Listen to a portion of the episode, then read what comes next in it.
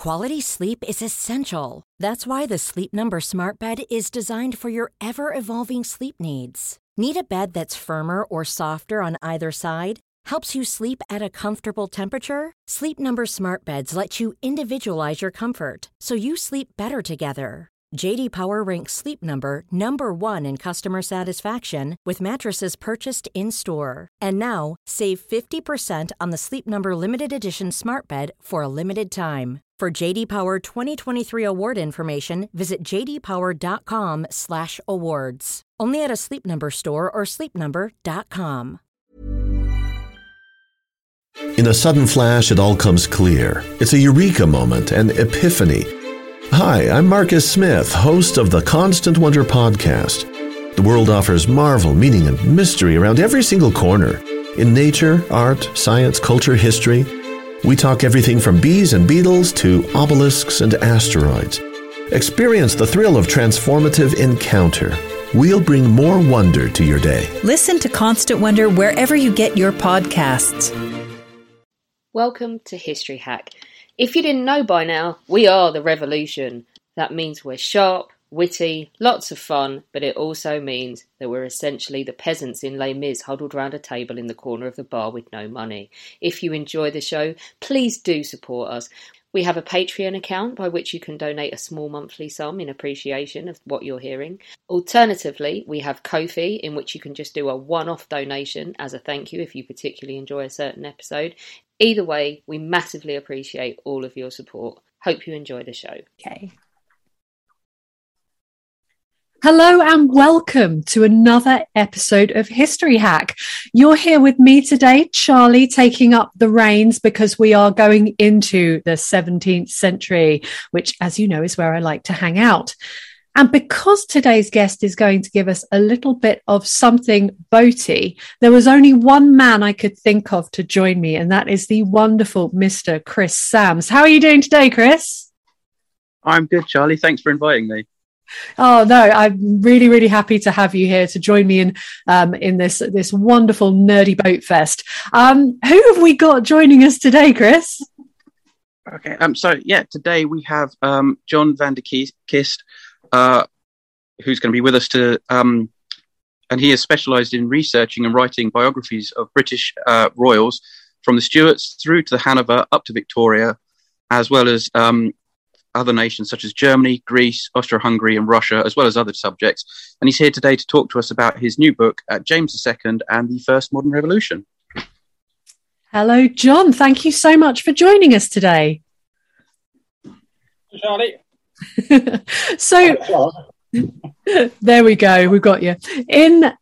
So to get started, um, we're going to talk about James before he was king for a little while. So in his early years before the restoration, James was quite a lad when it came to his military escapades um, and also the diplomatic intrigues during his exile. How did these experiences mold him into the king he would become? Well, first of all, he was always very eager to learn and he was quite amenable to discipline in his early years. Uh, right from the time he was a small boy, he had a high regard for order and routine, which suited mm. him very well in military life. Uh, he was also you know, quite brave, quite resourceful, and he was perfect soldier material. Another interesting thing to bear in mind about him was that you know, he was only a boy when this uh, gilded existence around him came crashing down. He realized that something was very wrong. There were external forces threatening his father. And uh, uh, now, quite early on, he was, he was moved out from Whitehall to Hampton Court, where he's going to be a little bit safer, and then eventually moved to York. So he was a uh, not exactly a fugitive, but he was you know, being shunted around uh, rather against his will. Uh, so he realised that uh, uh, life was certainly not cosy, even though he was born to the purple, and that you know a soldier's life would obviously help to keep him, make him very quick-witted, keep him one head, one step ahead of the game, mm-hmm. and ahead of the enemies that were obviously you know, threatening his existence and, and that of his family. As regards the uh, diplomatic intrigues, you know, he was obviously used to being being on the run and spirited away from England in, 19, in 1648 into Holland. Uh, so so he realised that uh, you know the landscape could shift you know pretty quickly under him.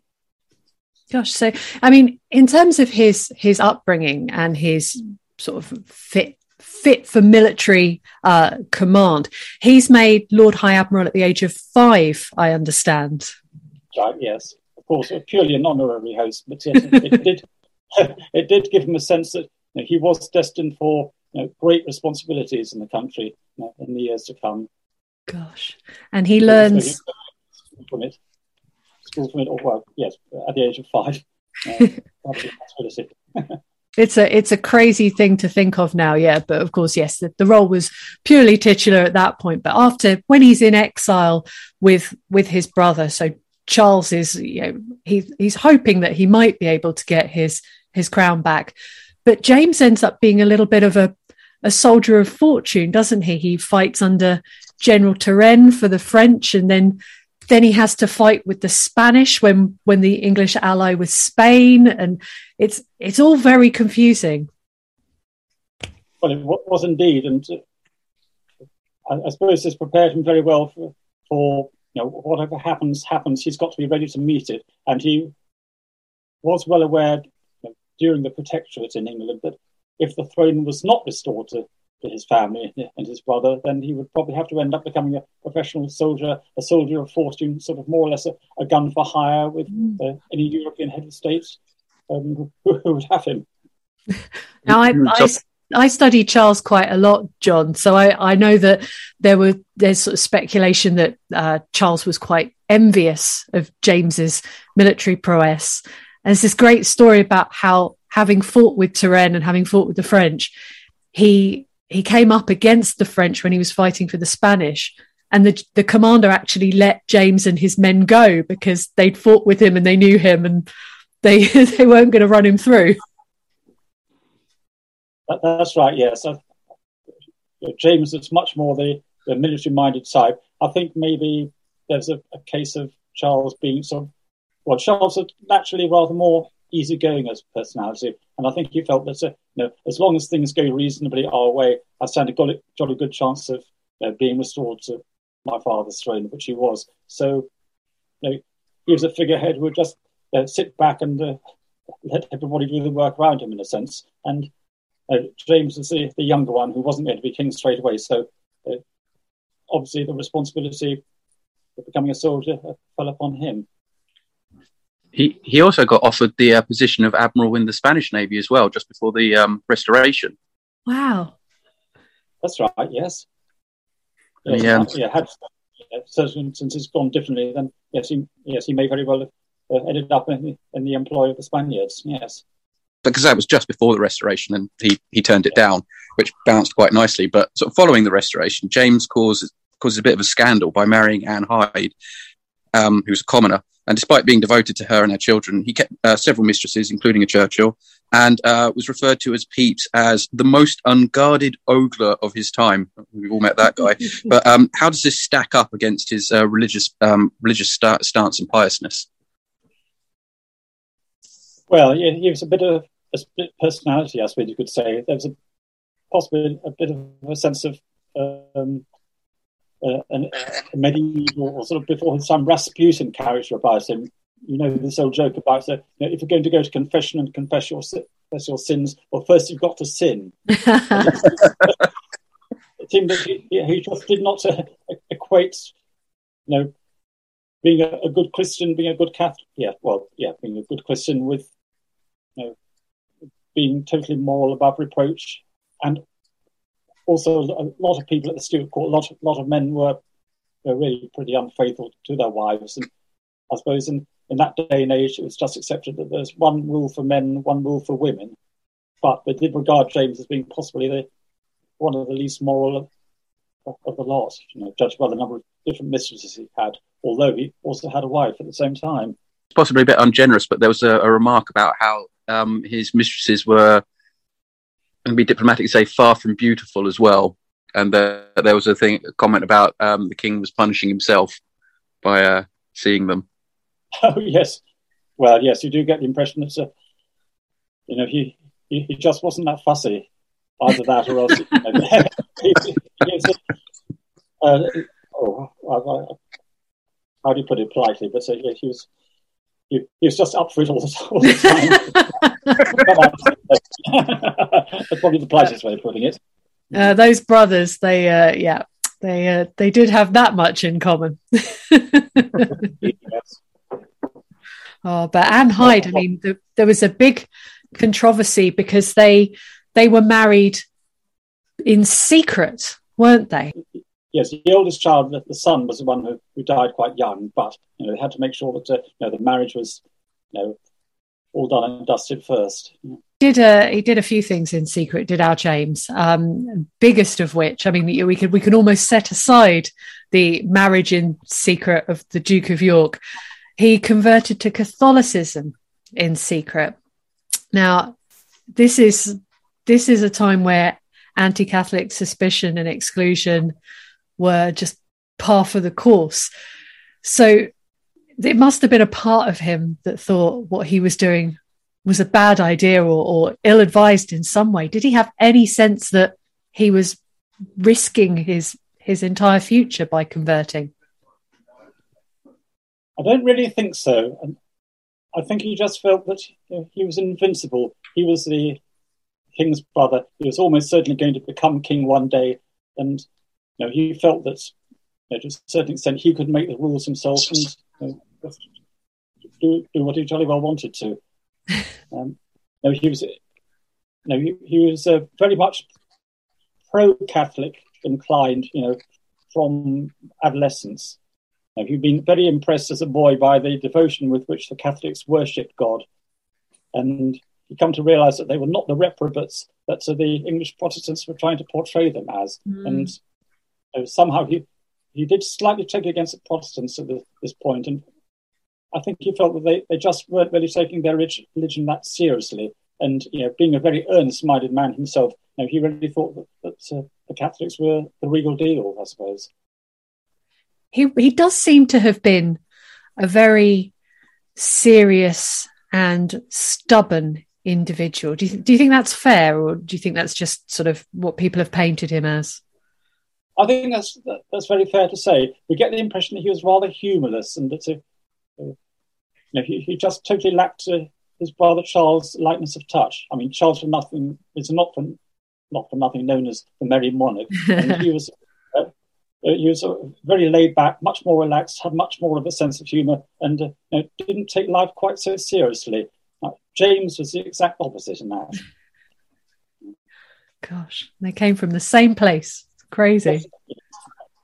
well, quite often you found you you you you, know, you you, you get to get one person who's a joker and the other one who you know who takes it all so seriously and and uh, just the same same kind of thing really. Mm.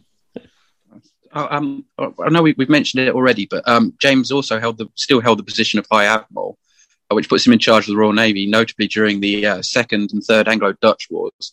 And we remember the Medway, well, especially I remember the Medway being oh, a Gillingham yeah. local. But um, we also have uh, four day, the Four Days Battle and the Battle of Texel, and they're all going against England.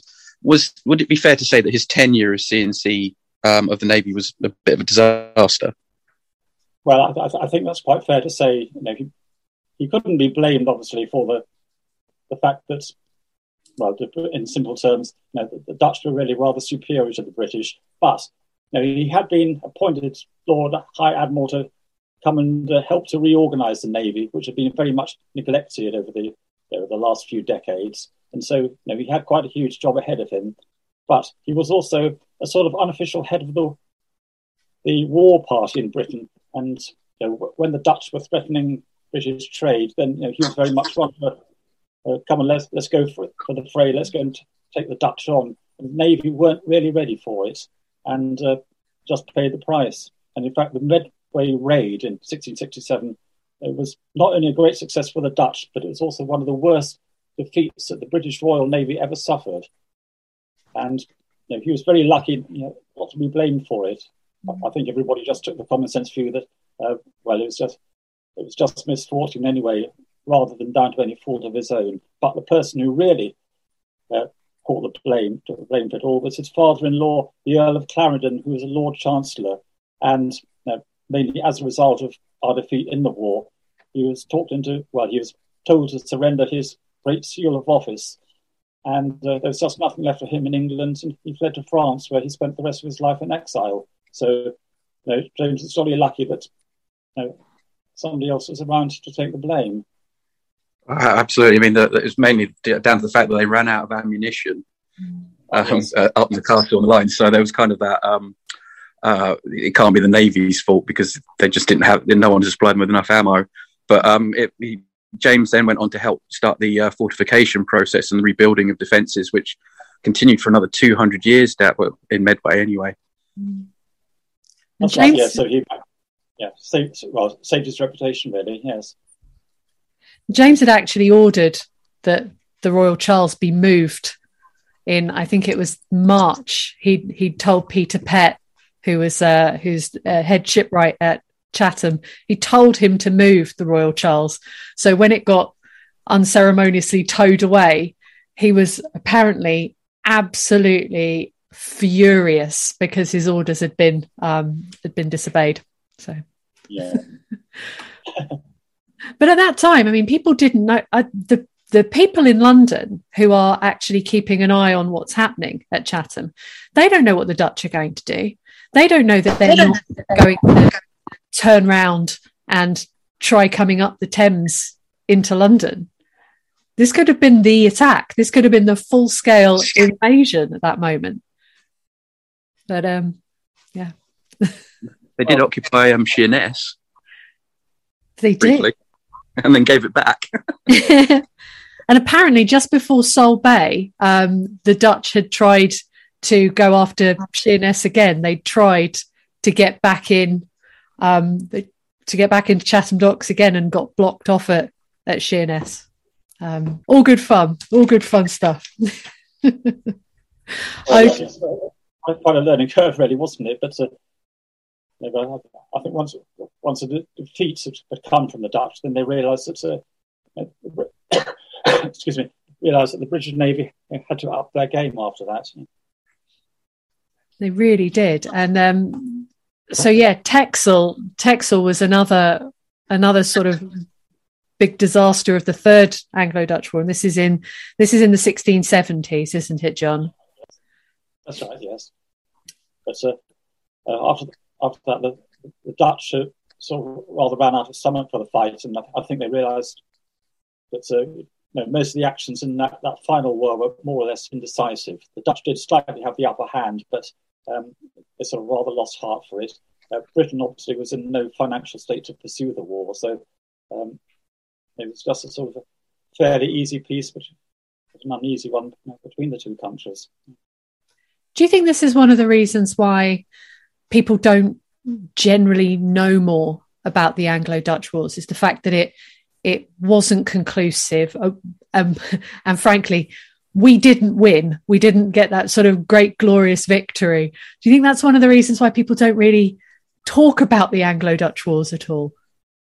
I think it probably is, yes. I suppose you could say it's a really not a very exciting war because, you know, we didn't win it, but then it was only a sort of, well, fairly thin victory for the Dutch, and there were no tremendous consequences from it because uh, uh, England was sort of rather caught between France and Holland at the time. Um, it was, war with the Dutch largely because they wanted to protect its trade, and, and, the Dutch were the su- supreme traders of the 17th century. Well, Britain wanted a bit of action over that, but on the other hand, uh, Britain did have a vested interest in uh, uh, trying to limit the power of France, which was regarded very much as the enemy at that time. Um, of course, well, there, there, were exceptions because James was actually quite pro-French because that was a great Catholic nation, but but there was a lot of distrust of France, you know, throughout the British people and and throughout the Protestant population, and to a certain extent Charles himself. So it was a, it was a very delicate balancing game.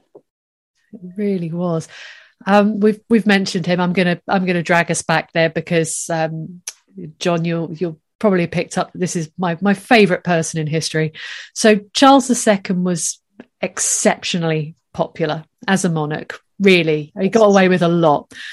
But even before he died, there were moves to stop James from succeeding him in favor of Monmouth. Now, we're going to have to talk a bit about Monmouth. Um, who who was the Duke of Monmouth, and was the anti-James feeling really that strong that they'd put this person in in position before him?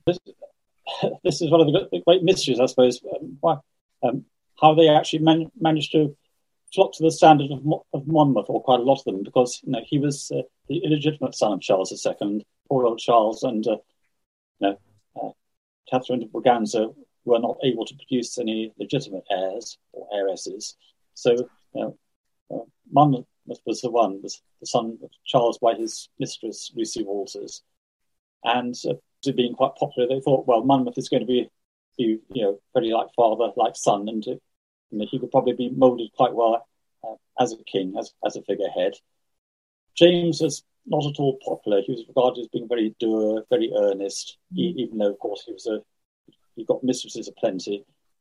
But uh, the picture of him was he was a bit of a gloomy, moralising convert, really, uh, very much out to spoil everybody's fun. Also, he was a very much an advocate of pro-French and pro-Catholic policies, and this did not go down well at, at all in Britain as a whole. So yeah, maybe Monmouth wasn't ideal because of uh, his illegitimacy, but uh, he, a lot of people saw him you know, as a rather better option. Mm. But uh, Charles, but the important thing uh, running in the background all the time was that Charles II did regard the royal succession as sacrosanct, and he, know, he realised you know, his brother is his heir, and he shouldn't really do anything to supplant him. And uh, some of the ministers around him thought that he might possibly be amenable to pressure you know, to remove James from the succession and get Monmouth instead. But Charles did have very much this sense of fair play regarding the royal succession and said, no, James was the one, you know, for all his faults. Okay, he, he may be terribly pro Catholic, maybe rather pro French, but uh, that can be keeping it, kept in check if. Uh, in a sudden flash, it all comes clear. It's a eureka moment, an epiphany. Hi, I'm Marcus Smith, host of the Constant Wonder podcast. The world offers marvel, meaning, and mystery around every single corner. In nature, art, science, culture, history, we talk everything from bees and beetles to obelisks and asteroids. Experience the thrill of transformative encounter. We'll bring more wonder to your day. Listen to Constant Wonder wherever you get your podcasts. ministers uh, you know, do rein him in enough. Mm-hmm. So Charles, Charles, ends up um, dissolving Parliament to uh, stop them passing a bill. That's, that's right. Yes. He does. They they wouldn't stop. They wouldn't stop calling for for James to go. But I think that the logic was is if they can pick their monarch now, what's to stop them doing it again and again? Oh, yes. yes.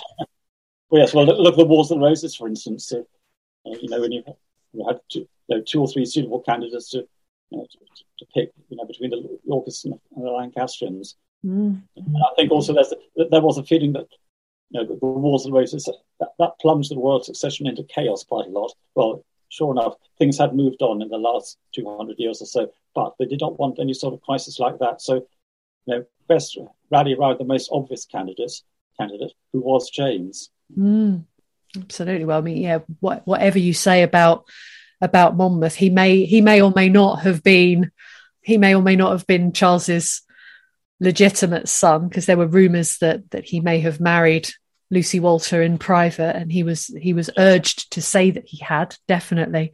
But James was undeniably the second son of Charles I it was, it was there was no yeah. argument there. So uh, done deal really.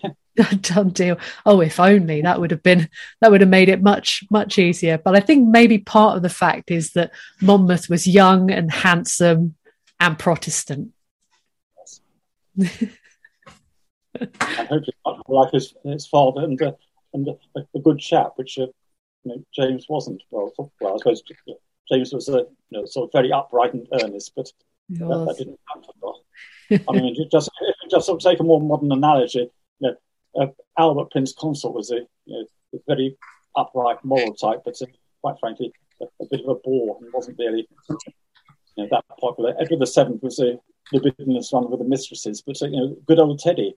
Mm. you, can't have everything can you? Who do you choose? The good bloke or the really moral one? but, um, but Monmouth, um, Monmouth does sort of make a play for the crown um, by invading, um, uh, coming in from Holland and invading the West Country, whilst um, Argyll comes into Scotland, and they lead two very popular, well, unpopular rebellions. They didn't attract that many soldiers, and it failed horrendously. James then dispatches apparently one of my ancestors, Judge Jeffreys, to go and deal with it, and it's put down very, very brutally. Um, how did the people react to this? Well, I think up to a certain point they were prepared to accept it because they couldn't do anything about it. But the thing that uh, really perturbed them more than anything else was that uh, James was probably becoming more inflexible. He saw that uh, there were revolts against him, not one, but, but two, you know, which could possibly have gone the other way if they had been better prepared and if more people had flocked to the, the standards of Argyll or Monmouth. And he realized he had to be prepared for this. So, uh, what did he do? He went and enlarged his standing army. Mm. Uh, people feared trouble from the soldiers in the army because uh, uh, they tended to be billeted on the towns and they would, they, would be greedy, they would cause trouble and uh, uh, sort of no end of chaos. Also, it was contrary to English tradition you know, to keep a large professional army in peacetime because they felt there was really no need for it. Uh, a large army, well, uh, that, that, meant they've got they've got to prepare themselves for trouble ahead, which uh, you know, might possibly not come. And it just uh, totally smacked of uh, authoritarianism. So, so I, I suppose that, that, you know that really was the main effect of the two rebellions. You know, you know James just getting prepared in case you know, anything worse should happen later. Mm. And as we know, of course, it, well, worse for him from his point of view. It, it, it did come, come when, uh, when William of Orange started stirring overseas.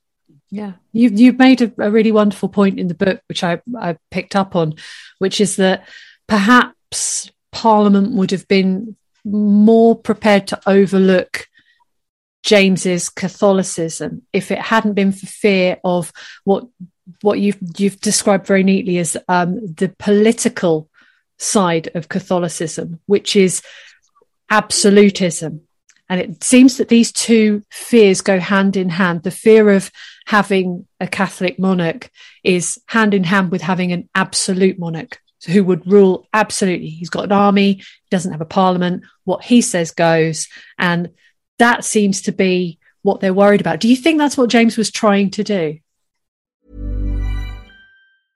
How would you like to look five years younger? In a clinical study, people that had volume added with Juvederm Voluma XC in the cheeks perceived themselves as looking five years younger at six months after treatment. Look younger, feel like you. Add volume for lift and contour in the cheeks with Juvederm Voluma XC. Reverse signs of aging by adding volume to smooth laugh lines with Juvederm Vollure XC. For important safety information and to find a licensed specialist, visit juvederm.com. That's J U V E D E R M.com. Not for people with severe allergic reactions, allergies to lidocaine, or the proteins used in Juvederm. Common side effects include injection site redness, swelling, pain, tenderness, firmness, lumps, bumps, bruising, discoloration, or itching. There's a risk of unintentional injection into a blood vessel, which can cause vision abnormalities, blindness, stroke, temporary scabs, or scarring. Talk to a licensed specialist to find out if it's right for you.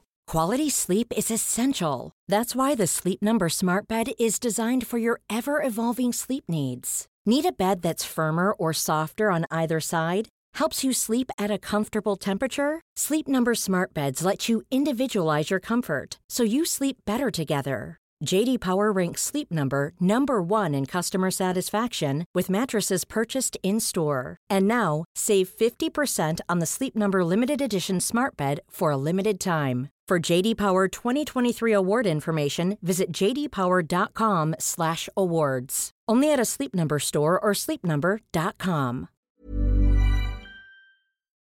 I think so. Yes, I think there, there was this growing feeling that Catholicism equaled absolutism a preferment for Catholics in offices of state, and uh, they were going to take over the country. And you know, this was contrary to the the the kind of English philosophy of live and let live. You know, equal rights for Catholics, equal, equal rights for Protestants. You know, don't go preferring one and at the expense of the other.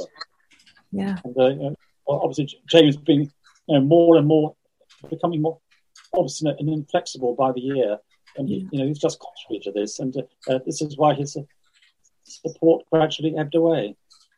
And he's really he's really chipping away at what parliament managed to get through in charles's time. So every time charles tried to pass indulgence to make it just just to make it easier for people to be catholic if they wanted to be um, every time he did it the, the pushback was so extreme that they passed in 1673 1674 the test act which meant that no no catholic could hold high office and james at that point had to resign from the Navy.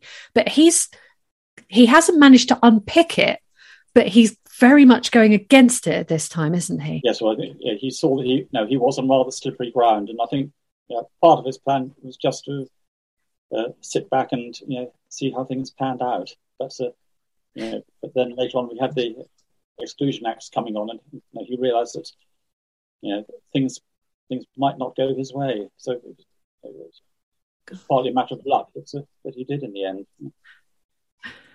So things start going from from bad to worse for James at this time with something rather yeah, wonderful.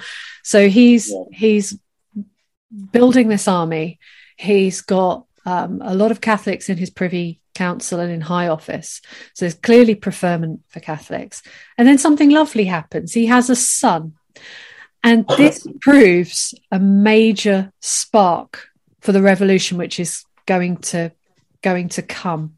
So tell us a little bit about the birth of James's son, why it was controversial, and why this made revolution inevitable.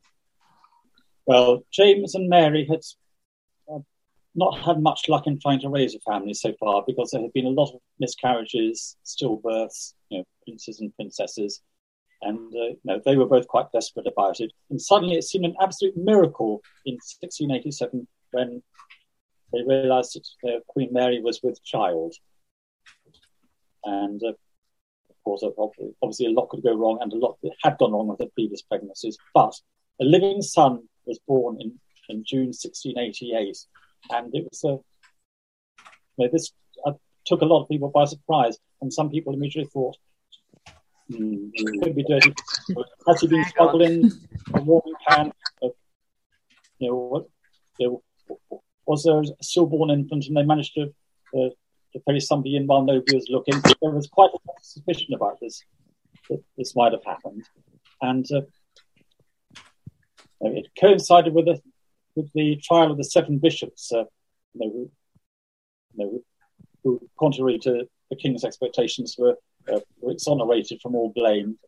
Bishops are pronounced totally uh, innocent at the trial, and that uh, coinciding with the fact that uh, there was this rather suspicious Prince of Wales. They thought this child had been foisted on them, and also they had been prepared to regard um, uh, James and his Catholic policies as being a bit of a temporary phenomenon. Those would soon pass away because uh, um, next in succession to the throne was his daughter Mary, and then her sister Anne, because uh, Mary was childless. So they thought, okay, right, we're bide our time. James is getting quite elderly. He's in his mid 50s. He's probably not going to live much longer. But the birth of the son completely changed that. They, they thought, they knew, right, the son would follow him on the throne. Uh, this is where we, we start taking action. And that was when the negotiations with William of Orange started. You know, you know, would, he come over and invade? he was the, he was married to, to Mary, so mm. he was a, like a, a, sort of heir in waiting as well, and uh, that is when James really started unraveling quite fast. I mean, far be it from me to perpetuate 300 year old rumors, but I've I've looked into this is again this is something I find very interesting, and I've looked into the various pregnancies of Mary of Modena, James's wife, and she she falls pregnant pretty much the minute she comes over and they're married. So there's a lot of a lot of um, she buries a lot of children. There are a lot of miscarriages. It's all incredibly painful, especially when you think of how young she was. So when she had her her first child, she was 17 years old and um, she buried that first child when she was 18 so this is this is all awful stuff. And it it so it goes on so it goes on through through 1674 1675 and she's pretty much conceiving every year. Um, sometimes she is having babies. They they aren't making it to adulthood um, some of them are stillborn there are miscarriages and like i say it's all it's all incredibly painful to read. But the birth of the prince the little the little prince that we're talking about he comes after a break of three years and three months without any sign of any pregnancy. So you can kind of see why people would think hang on this this all feels very convenient and in your book you said that Mary was she was very reluctant to let anybody inspect her, anyone to see her belly. And even Princess Anne may have had her suspicions as well. Yes, so it was all so I suppose rather yeah, rather unfairly stacked up against her. Mm. maybe she wasn't playing her cards right, but quite understand, you know, why she's why she's being so cautious about it. That's uh, yes, it just just looks rather too good to be true from her point of view. And you know, it's hardly surprising that people people smell a rat, really. Yeah, it's really interesting. And I, I was, like I say, I was reading your book and I was thinking, I'm trying to weigh up all, all the evidence that's presented. And you mentioned that, of course, as would be standard for a Queen of England, she doesn't get to give birth quietly on her own. There were there were 30 witnesses, I understand, do we know who they were? Members of the household and uh, some of the senior officers of state. Yeah. So just, to, just to give some sort of legitimacy to the, the whole performance. What do you think, Chris? Does this sound dodgy to you? Yeah, they, they do sound like the people that could easily be um, influenced to uh, to say a certain th- to say, oh yeah, yeah, we saw it. Yeah, yeah, absolutely, definitely. But then there were rumors that maybe maybe she had given birth, but that that child had had sadly died, and they'd yes. smuggled in a replacement. So they got, they've got one one in waiting just in case. Gosh. Um, so, J- but James does ultimately fall in the in the in the um, Glorious Revolution, and but that's not it for him and um, he then goes into goes on to Ireland to try and raise an army to retake the two kingdoms, which obviously goes wrong with the Battle of the Boyne. But uh, was this just uh, a death throe or a last roll of the dice? Was there any ever any real chance of him regaining the throne um, then? Not really, because uh, James was very reluctant, and you know he was in two minds. You know, you know, even even while he's fleeing England, you know, at the end of 1688, so he was very much. Well, one moment he thought, well, why did I just stay and fight this out? And, then the next moment he thought, well, no, I've got, you know, I've, I've, lost. I might just as well carry on to France. Um, and then, you know, the, the, his business about invading Ireland. You know, his heart wasn't in it. You know, he was getting quite elderly at this t- time, and there are also theories that possibly he might have uh, you know, had some kind of you know whatever the 17th century equivalent of uh, you know dementia was. Right. So, oh, wow. Yes, he was. Yes, he was in his uh, mid to late fifties at this time, which is really quite old for the, the late 17th century. And uh, you know, he just didn't want to be bothered. He'd far rather uh, spend the rest of his time in exile in France. But it's really Louis XIV who got behind him, who persuaded him, look, you owe this to your wife and your your son? Are you going to throw their inheritance away? Uh, invade Ireland, you've got a reasonable chance of success. You will, have French troops to help you, mm. and so, you, you, you, could very well uh, put the disaster of 1688 right again. So, uh, so they had to go, but uh, the Irish army was very large, but mostly untrained, very poorly armed. William's forces were, were smaller, but they were far superior, and it was a, really kind of David and Goliath situation. You know, Battle of the Boyne came, and uh, you know, James actually stood watching it from a hill because he, he didn't get involved. And uh, once he saw that uh, it wasn't going his way, then you know, he, that was really when he gave up the fight. So I, I don't think anybody really thought it had much chance of success at all. I mean, we've we've skipped over a, a, little bit here. I mean, in talking about what has become called the Glorious Revolution, was it really that simple? Did did England just say, "Hey, William, Mary, get over here. We don't want this king anymore," and it just switched? Was no? They, they call it bloodless, but that can't be right. It wasn't completely bloodless. Um, yes, that, that is a little little bit of an exaggeration, a bit of a simplification, because there was quite a lot of violence going on you know, you know, between the, the supporters of both sides. And there were a couple of small battles. There was one in Somerset, there was one near Reading, but so we've only got very sketchy accounts of those. They were nothing like on the scale of the Battle of Sedgemoor, for instance. And as far as we know, you know there were a few casualties, but uh, how many there were, you know, we don't know. May possibly been as few as a dozen, as a dozen might possibly have been about 50 or 60 people killed. Mm. Uh, but uh, you know, by and large, uh, the English welcomed William of Orange and said, "Yes, yes, come over, come and save us from this extreme Catholic."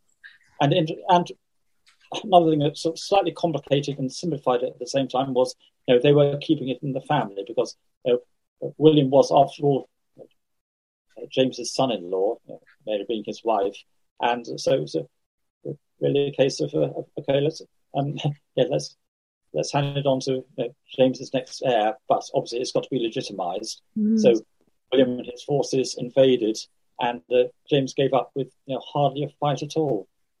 Gosh, I think people forget as well that that William was also he was also a Stuart. He was he was James's nephew oh, yes. as well as his son-in-law. yes, so it's all, all well, almost incestuous and everyone's got the same name because, of course, because William's mother was also called Mary, and she was James's sister. makes it so much easier. and she married William, so his pa- his parents were William and Mary, and he was William, and his wife was Mary. It's it's just they just do it to be awkward, don't they? Good say they do, yes. uh, but uh, but uh, William showed that uh, you know he, he wasn't going to be a, be a tyrant. You know he was going to be fairly flexible, and he knew that uh, you know he he did rather owe his position uh, as king you know, to making sure he did what Parliament told him to. So there were a lot of safeguards on royal power at that time, and know, to that extent, it was you know supposed to uh, fairly amicable. So it's kind of a complete reversal to uh, James's rule, and that I mean they also get rid of a lot of the, the ministers that have been pro James as well. Um, but yeah, so William does a complete um, U-turn. Indeed, yes. Gosh. And that's not even going into the number of people who must have literally sold James out. He must his his army and his commanders must have turned coat very quickly when they realised he was not going to fight. They did. They, they, they realised that you know, he'd obviously got no stomach for the fight, so um, so, so they made their peace with the new regime. Uh, the Duke of Marlborough, for instance, was, was one of them. You know, he, he, did, we think, have a bit of a soft spot in his heart for James, but he realised that uh, um, you know, obviously it made more sense to, to throw his lot in with the winning side. So this would be John Churchill, uh, James's former protege, selling out his patron, and everyone wonders why I think John Churchill wasn't a very nice person. uh, he wasn't the only one. There were, were a lot of them because they knew obviously you know, you, have got got to sail with the tide. You, you don't sail against it. Oh, I think I think that's very fair. I think you're being you're being very kind to him there, John. well, it, it, it, it, was quite a division on family lines, wasn't it? Because uh, uh, because uh, Princess Anne, who later became queen, uh, you know, she was uh, very much torn between you know, her sister and her father. But uh, mm. eventually, she realised, well, uh, her father, unfortunately, is one who's uh, sowing the seeds of dissension. Uh, so, somewhat reluctantly, you know, she went and threw in her lot, uh, lot with sister and brother-in-law. I mean, what, what else could the poor woman do? I think, yeah, exactly. I think you're put in that position. What are you going to do? I'm going to let Chris ask the next next question because I know he's a fan of fan of all things Polish. Go on, Chris. That's going to get me in trouble. Um, yeah, so uh, when, Well, when um, when James is in exile, um, he very interestingly gets offered a, a, new job opportunity in the form of King of Poland. Um, but he turns it down because he worries that it's going to affect uh, the legitimacy of his son's attempts to regain the, the English crown. But would he have made a decent King of Poland? Well, it probably wouldn't have really been much more more than a figurehead, really. I think, particularly after his uh, difficult experiences in, in England, uh, Poland was a, a, much smaller kingdom and you know didn't really carry a lot of weight on the uh, the European stage. So I think he would probably been largely in the hands of his ministers. You know, quite how obstinate he would have been you know, in trying to impose his arbitrary will on everybody, uh, uh, that we don't know. But um, I think there again we've got this, this, sort of aging thing. You know, he would have been nearly sixty by then, and you know, he would have. I think it would have been just you know, very much of a non-entity. And uh, but but uh, uh as we know, he he rejected the idea in, entirely because he did not want to spoil what little chances his son James might possibly have had of succeeding in William III. So it was a, a, a bit of a non sequitur, really. Didn't, didn't really get anywhere very far. Gosh. I mean, talking about James's heirs would be a that's a whole whole other episode. But what what happens to James? What becomes of him? James went to live at uh, Saint Germain en Laye uh, near Paris, very much as a sort of uh, a guest of Louis the Fourteenth. You know, he just passed his time mostly in the in prayer, devotions, reading the Bible, leading this sort of rather dull life. well, sort of dull, well, an adventure, I suppose. He, he, he, probably had his, his share of adventure after all, and uh, you know, Queen Mary was uh, quite content with it. You know, she obviously didn't have much opportunity to do anything else. But uh, yeah, by this time, he was uh, was becoming quite ill. You know, had several several illnesses, and you know, he, he died at the age of oh, he was uh, yeah, 67. Died, died in 1701, and uh, that was just the end of it. But I think he was uh, probably fairly happy to uh, give up his earthly fight, and mm. he accepted death quite placidly. And so it feels it feels like quite a sad ending, almost, doesn't it? Sort of quiet. Yeah, well, obviously, as we know, uh, other deposed monarchs have uh, ended up far worse than he ever did. Look at Paul uh, Louis the Fourteenth.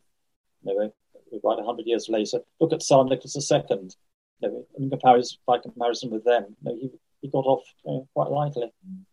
Or, or, even comparing him to his father. Um, I mean, which uh, yeah, gonna, which I'm going to have to kind of do anyway because um, he seems to have repeated all the same errors that his father made of you know um, disregarding Parliament, imposing the divine right of kings as such. Would it be fair to summarise that he did sort of that he did just repeat his father's mistakes and was therefore doomed to failure? I think he largely did because uh, you know, he had his father's obstinacy. Uh, he was a king believed in the divine right of kings, and uh, uh, just felt that uh, you know he was untouchable. Whereas Charles II, by complete contrast, he was just the easygoing one who uh, who let the world shape itself around him, and well, well, he, he, he wasn't prepared to go against Parliament. You know, he, he wasn't going to go on his travels again. He just thought anything for an easy life, mm. and, and and he was one who actually actually died a king. So he saw so, it coming with James, didn't he? Charles saw yes. he saw this coming with James. Yes. Well, yes, he did. He did, and I suppose it. Well, he just felt it was his duty to do what was right, even if it did cost him his crown, which, uh, of course, it did did fairly soon. Yeah. Amazing. Well, your lovely book, John, James II and the First Modern Revolution, is published by Pen and Sword. So we're going to try and get that available on the um, History Hack bookstore so that people can can pick it up. Thank you so much for joining us, John Van der Kiste. We look forward to seeing what you write next. Absolutely. Oh, yes, I've, I've got more books on the way. oh yes, are you going? Are you going to go? Because I know you write about popular music as well as um, as well as fantastic historical things. I do, yes. Those are my main parallels. Um, on the historical side, um, I've got William the Fourth coming up next. Uh huh. And I've got Queen Victoria's daughters-in-law coming up after that. I'm just finishing that off. But uh, I'm, I also do books on, on rock music, so mostly concentrated on the 70s. Um, I've, I've, got one coming out, I think probably, uh, we're April, aren't we? Yeah, later on this month. I've got one, one coming out on, on Free and Bad Company. Oh, Paul Rodgers, love him. That's right. Yes, one of the great British voters. I've just had one published on Mott Hoople and Ian Hunter, and, I, am currently writing one on Manfred Mann's Earth Band. That mm-hmm. sounds uh, absolutely so, fantastic. A, a eclectic selection. we we love eclectic people here at History Hack. Chris, thank you for being my wingman today. It's been brilliant fun. Anytime. and thank you, John. Uh, thank you very much indeed, Charlie. It's, it's been lovely. I thoroughly enjoyed it.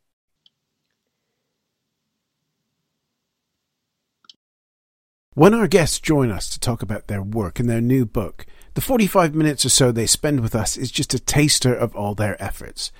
So, to this end, we have launched our very own bookshop on bookshop.org, where you can find our guests' latest and greatest books. You can support them and you can support History Hack too. 10% of every sale via our bookshop supports the podcast and allows us to keep at it and bring you more amazing guests. You can find our bookshop at bookshop.org forward slash shop forward slash history hack, or just search on bookshop.org for us under the shops bit. Thank you for your continued support, and here's to your next great book. Planning for your next trip? Elevate your travel style with Quince. Quince has all the jet setting essentials you'll want for your next getaway, like European linen premium luggage options, buttery soft Italian leather bags, and so much more. And is all priced at 50 to 80% less than similar brands. Plus, Quince only works with factories that use safe and ethical manufacturing practices. Pack your bags with high-quality essentials you'll be wearing for vacations to come with Quince. Go to quince.com/pack for free shipping and 365-day returns.